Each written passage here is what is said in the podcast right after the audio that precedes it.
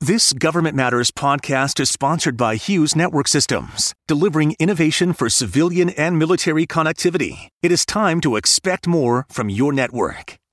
From Washington, D.C. and around the world, this is Government Matters Defense with Francis Rose. Thanks for watching Government Matters, the only show covering the latest news, trends, and topics that matter to the business of government.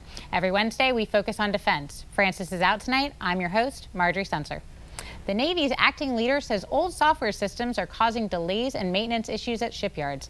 Acting Navy Secretary Thomas Harker tells the House Appropriations Defense Subcommittee his service is looking for ways to modernize outdated IT systems. FCW reports Harker tells the committee the Navy will be down to three financial systems from 10 by the end of September. Two bug bounty programs are expanding at the Defense Department. The Pentagon says its vulnerability disclosure program will include, quote, all publicly accessible DoD information systems. FedScoop reports the Air Force will bring back its Hack-A-Sat program to let ethical hackers try to break into a satellite. Two Republican members of Congress say the Justice Department and Pentagon should restart an investigation into conflicts of interest at the heart of the JEDI cloud contract controversy. Senator Mike Lee and Representative Ken Buck ask Attorney General Merrick Garland and Acting Defense Department Inspector General Sean O'Donnell for documents and information about former Defense Department officials with connections to Amazon Web Services. GCN reports Lee and Buck ask Garland to look at anti competitive behavior by AWS, too.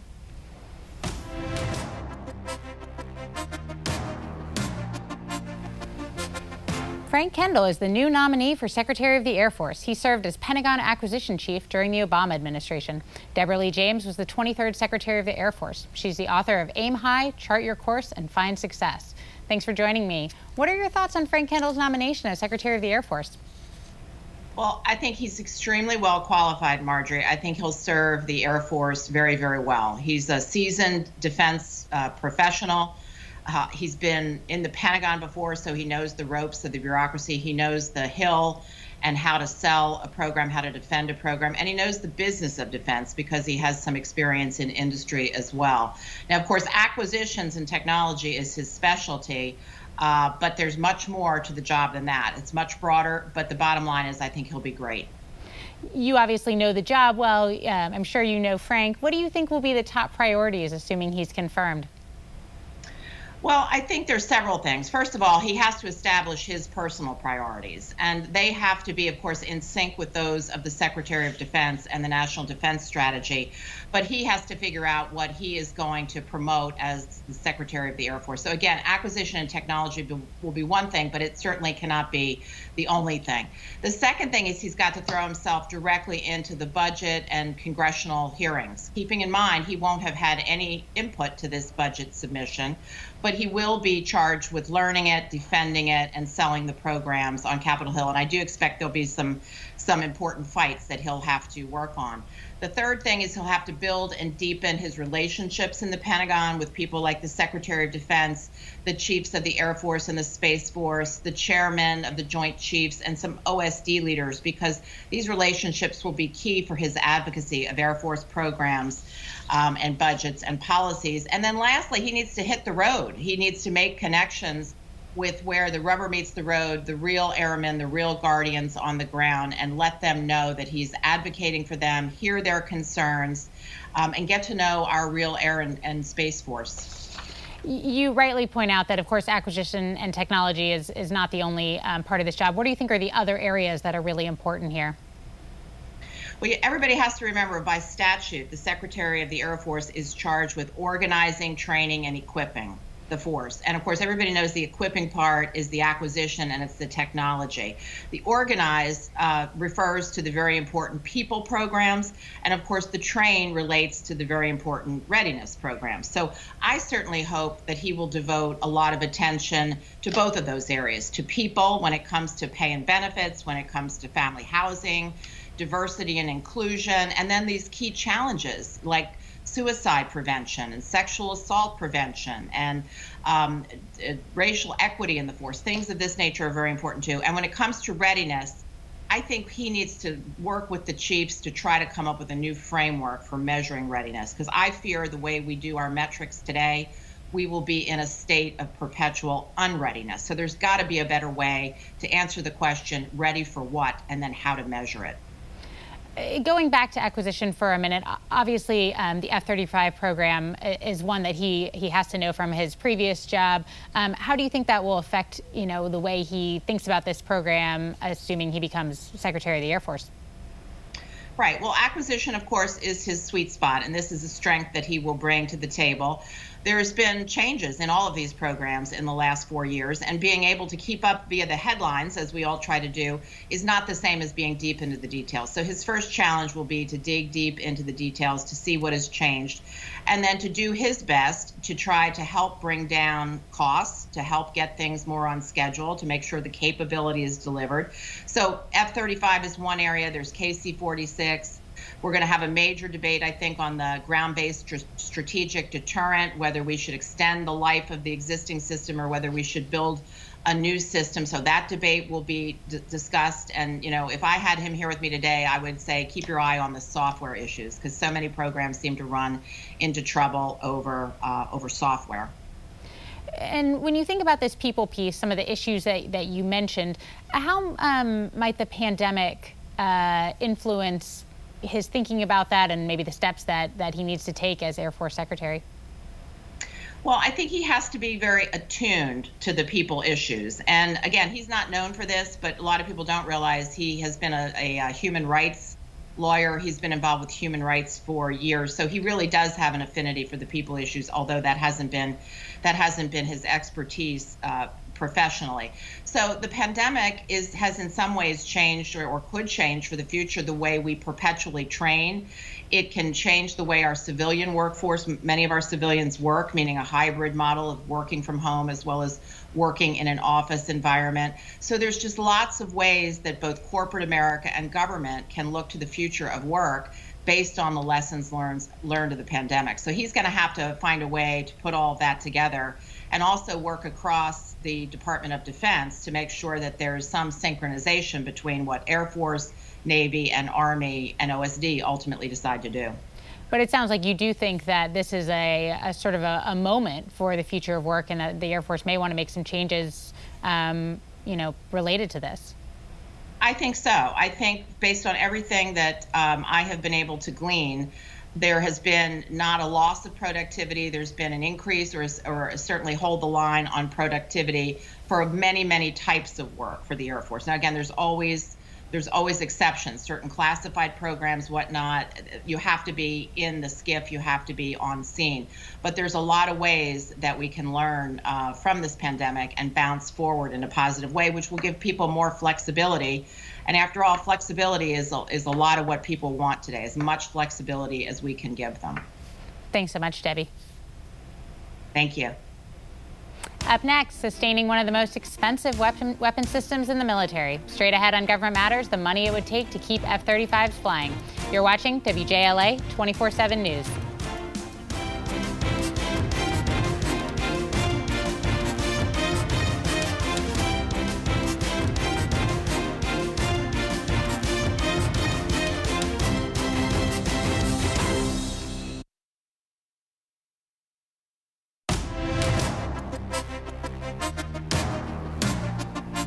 The most expensive weapons system in history is about to get more expensive. A new analysis from the Government Accountability Office suggests the F 35 aircraft could wind up costing more to operate than the services say they can afford. Diana Maurer, Director of Defense Capabilities and Management Issues, GAO. Diana, welcome. Thanks for coming on the program. I calculate that we're only about 16% into this program as far as the number of planes that are actually existing. What do we know about the cost growth of this program and where that growth is coming from, Diana? Well, thanks, Francis. It's great to be on the show again. And so, what we know is that from day one, we've known that this is going to be a, an expensive aircraft, and that's in part because it has such amazing capabilities, it's so sophisticated, and it's so complex. Our concern from the GAO is that the sustainment cost growth has been moving in the wrong direction. Sustainment costs have been increasing over time rather than decreasing, which is what you would hope for and what you would expect. And what that means is we now have a situation where the, the three services who plan who are purchasing and using the aircraft, the Air Force, the Navy, and the Marine Corps, are in a situation where they cannot afford to fly the number of planes that they plan to buy. This is maybe the most striking passage from your work, uh, in my view, Diana. In my opinion, the services will collectively be confronted with tens of billions of dollars in sustainment costs that they project as unaffordable during the program. The services are essentially saying, we can't buy this plane according to our own measures. What are the measures that they're using to come to that conclusion, Diana? So, each of the services back in 2018 developed what they called affordability constraints, which is they looked at all of their budgets, they looked at what they planned to spend on the F 35, as well as all their other competing priorities, and determined this is how much we can afford to spend for every F 35 uh, per year. And those are their affordability targets. What we did is we took those, those, those targets and compared them to what the projected costs will be to fly and operate the F 35. And what we found was that there are significant affordability gaps. In the case of the Air Force, the projected costs are 47% higher than what the Air Force says it can afford. So, to that point, you write this the Air Force needs to reduce estimated costs, as you just said, per tail per year by $3.7 million by 2036. That's per year. Um, or it will incur $4.4 billion in costs beyond what it currently projects it could afford in that year alone. Is there any precedent that we've seen in uh, an organization in the department able to do that with sustainment costs, or is, is that projection requiring the force to do something that's never been done before? Uh, you know, we, we looked into that, at least for aviation systems, that there really aren't any precedents for that you know, by the time an aircraft has been developed and, and built, and in the case of the F-35, you know, we're talking, you know, 400 and plus that are already in service in the U.S. military. The the sustainment costs are largely, but not entirely, baked into the system. So it's it's it's going to be very very difficult to close that 47% gap. I mean, to use one example, um, if for some reason the contractors decided out of the goodness of their heart to provide free spare parts for the life of the program, it would still not close that affordability gap for the Air Force. And, and, and they're not going to do that, nor should they. Uh, recommendations here include uh, the following. The first, requiring co- uh, DoD to report annually to Congress on progress in achieving the affordability constraints. And secondly, making procurement decisions on the plane contingent on DoD's progress in achieving these constraints. It sounds like you're saying Congress might consider not buying more of these if the price can't come down. Am I reading too much into what you're writing there, Diana? That is certainly one of the um, possible policy options that we've teed up for Congress, right? I mean, we're talking about affordability, and there are two parts of that. That's uh, how much something costs and how much you're willing to pay, right? So for the F 35, one of the options to explore is reducing the cost, so pursue cost savings.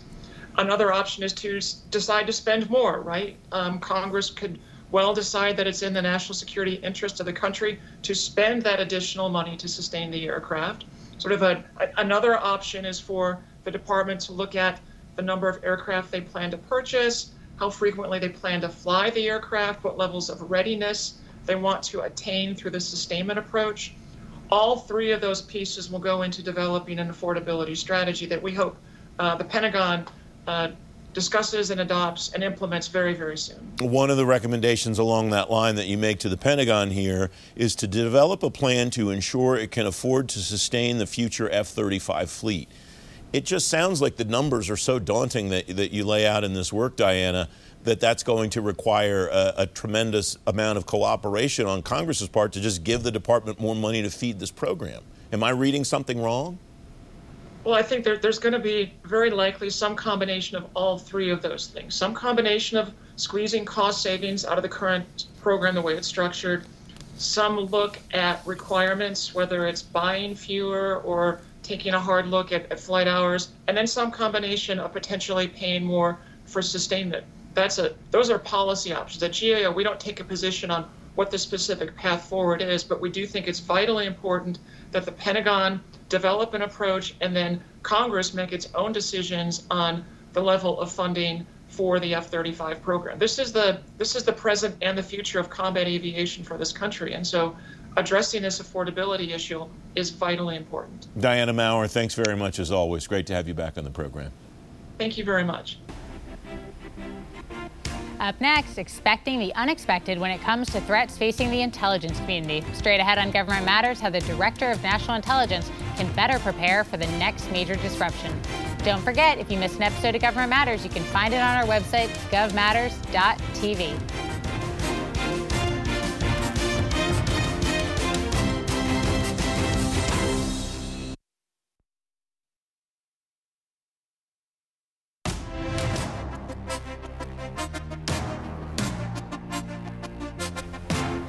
latest assessment from the Director of National Intelligence anticipates the threat of disruptive technologies. It also finds that the COVID 19 pandemic will generate aftershocks for years.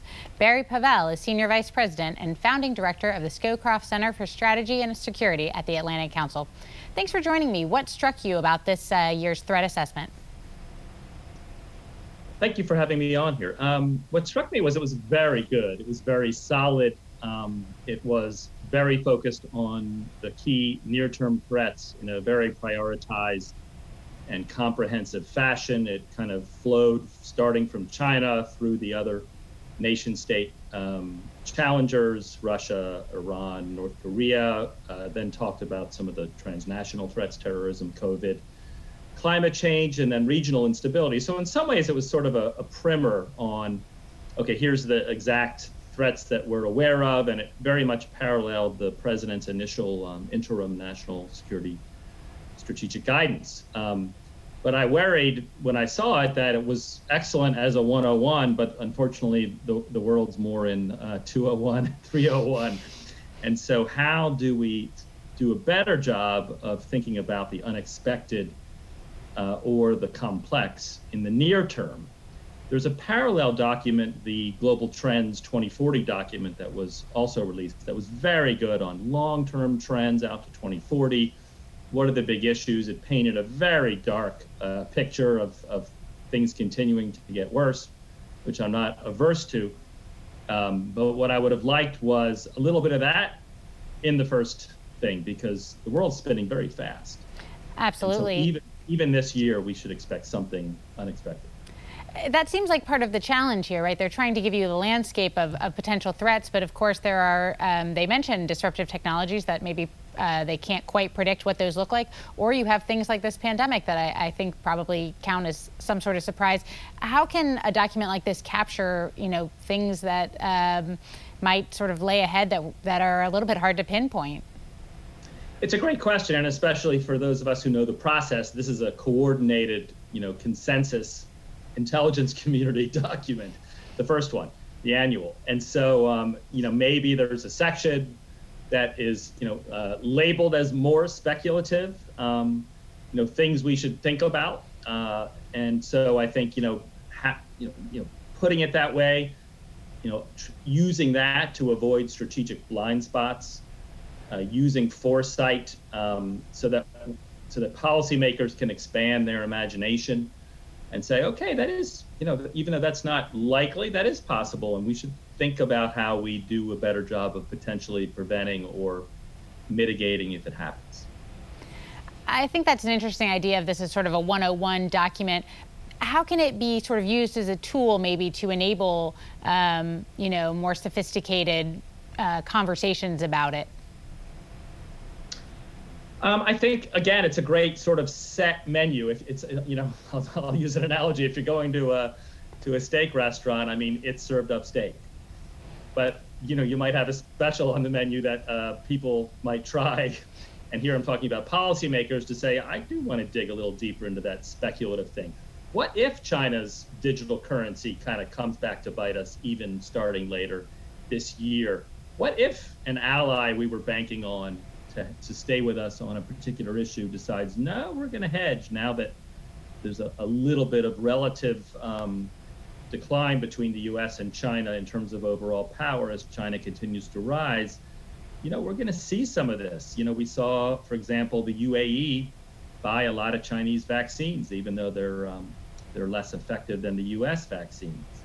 That's just one example. You know, what if Russia and China get much closer, even than they already are. So these what ifs, I think, are really important for policymakers. You don't necessarily have to, you know, develop a very big structured policy for all of the what ifs, um, and then you know allocate your resources, your di- diplomatic, your economic, your defense resources accordingly. But it's you know you want to put some of these things on people's minds so that when they see something happen in the world, that might trigger a thought that says, "Wow, you know that might lead to one of these what ifs." Are, are you seeing that? Are you expecting to see uh, Congress use this as, as perhaps a jumping off point for some um, more detailed discussions? Well, certainly everything in the annual threat assessment, uh, because it just covered everything that was, that's currently on the horizon. You know, it's almost every you know major keyword is coming up in all of the testimony: China, Russia, North Korea, COVID, climate change. I mean, that's all coming up. So it is used, you know, again, sort of as the base, the baseline. This is what we have in front of us. But what I was suggesting was there are more nuanced discussions to have. What if some of these things combine even in ways that we didn't uh, expect? And so uh, that certainly should come out in testimony. It certainly should come out in additional uh, statements from the administration and in um, you know, readouts of U.S. consultations with its allies and partners. So the, the answer is yes, it's a good baseline. I'm not at all criticizing the annual threat assessment for being incomplete. It's not for, for not for not being well structured. It is very well structured. I'm just saying we might need a little more because this is just a different era in history than even 10 years ago, even 20 years ago. We can all feel it. There's a lot of uncertainty. There's a lot of dynamism.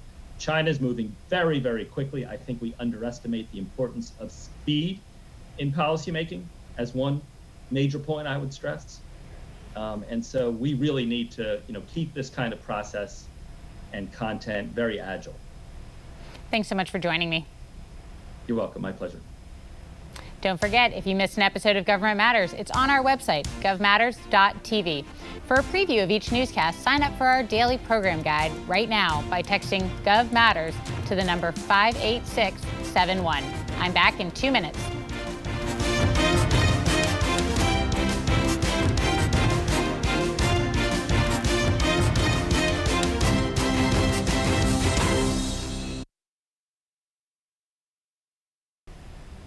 That's the latest from Washington. Join us weeknights at 8 and 11 on WJLA 24-7 News and Sunday mornings at 1030 on 7 News to stay plugged in on issues that matter to the business of government. Thanks for watching. I'm Marjorie Censer. Thanks for listening. Our daily program is produced by Sharice Hanner and Ashley Gallagher. Christy Marriott leads our technical crew. Our web editor is Beatrice Haddon. Our director of content is Alan Holmes. Visit govmatters.tv for articles, videos, and more. Government Matters is recorded at WJLA TV in Washington, D.C. Copyright Sinclair Broadcast Group. You have been listening to the Government Matters podcast, sponsored by Hughes Network Systems. Stay tuned for a brief interview with Tony Bardo of Hughes. Tony Bardo is Assistant Vice President for Government Solutions at Hughes. Tony, it's great to talk to you again. I thought of you the other day because I saw another agency make an award on the Enterprise Infrastructure Solutions contract at General Services Administration. You have been telling me for a long time about how important this contract is. Why is it so important, Tony?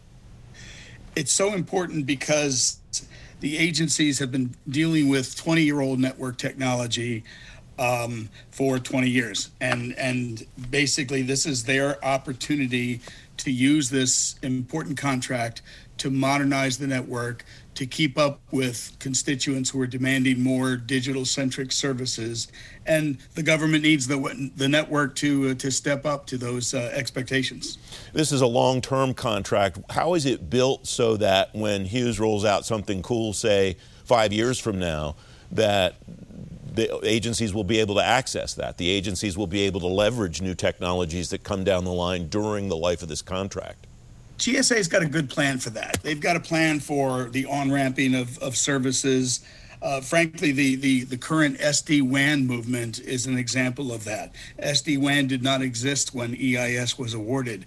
But GSA has been working hard with the agencies and with the primes to add these services. So, what's important is that the agencies demand that the um, that, that the primes offer various kinds of SD WAN solutions. There are a number of them out there. They need to not just offer their direct example examples of uh, proprietary services, but there are multiple platforms. Agencies should really meet with the primes and say, "Here's what I want. Here's what I want to. Here's where I want to go over the next 10 to 15 years." Time is of the essence, it strikes me, Tony, because uh, there's a countdown clock going here for agencies to get these contracts awarded. Um, if you're just starting this process at the beginning, first of all, shame on you, I guess. But um, secondly, what's the role of the vendor to help uh, uh, an agency move the ball? Well, I think I think the idea here is to, if you haven't gotten started yet, make sure you're asking the right questions of industry, that you're asking for the right kind of services. If you're still stuck on an RFP or a format that asks for older technology, there are and and there are unfortunately, Francis, a number of RFPs and fair opportunities out there that have asked for the old stuff, and it's it's like the the to, to some extent I'm I'm I'm advocating for timeline be damned. You ought to stop stop the presses start over again and recast the requirement to reflect what's what's needed, uh, what agencies should expect from their networks today. We just have uh, 20 seconds left, Tony. You have you're casting this as an opportunity for agencies to transform the way they do things and not just write a new contract. It sounds like. Oh, absolutely. It's it's it's critical. It's the right time. The technology is very very fresh and can carry the agencies for a long time forward. Tony Bardo of Hughes, great to talk to you, my friend. Thank you, Francis.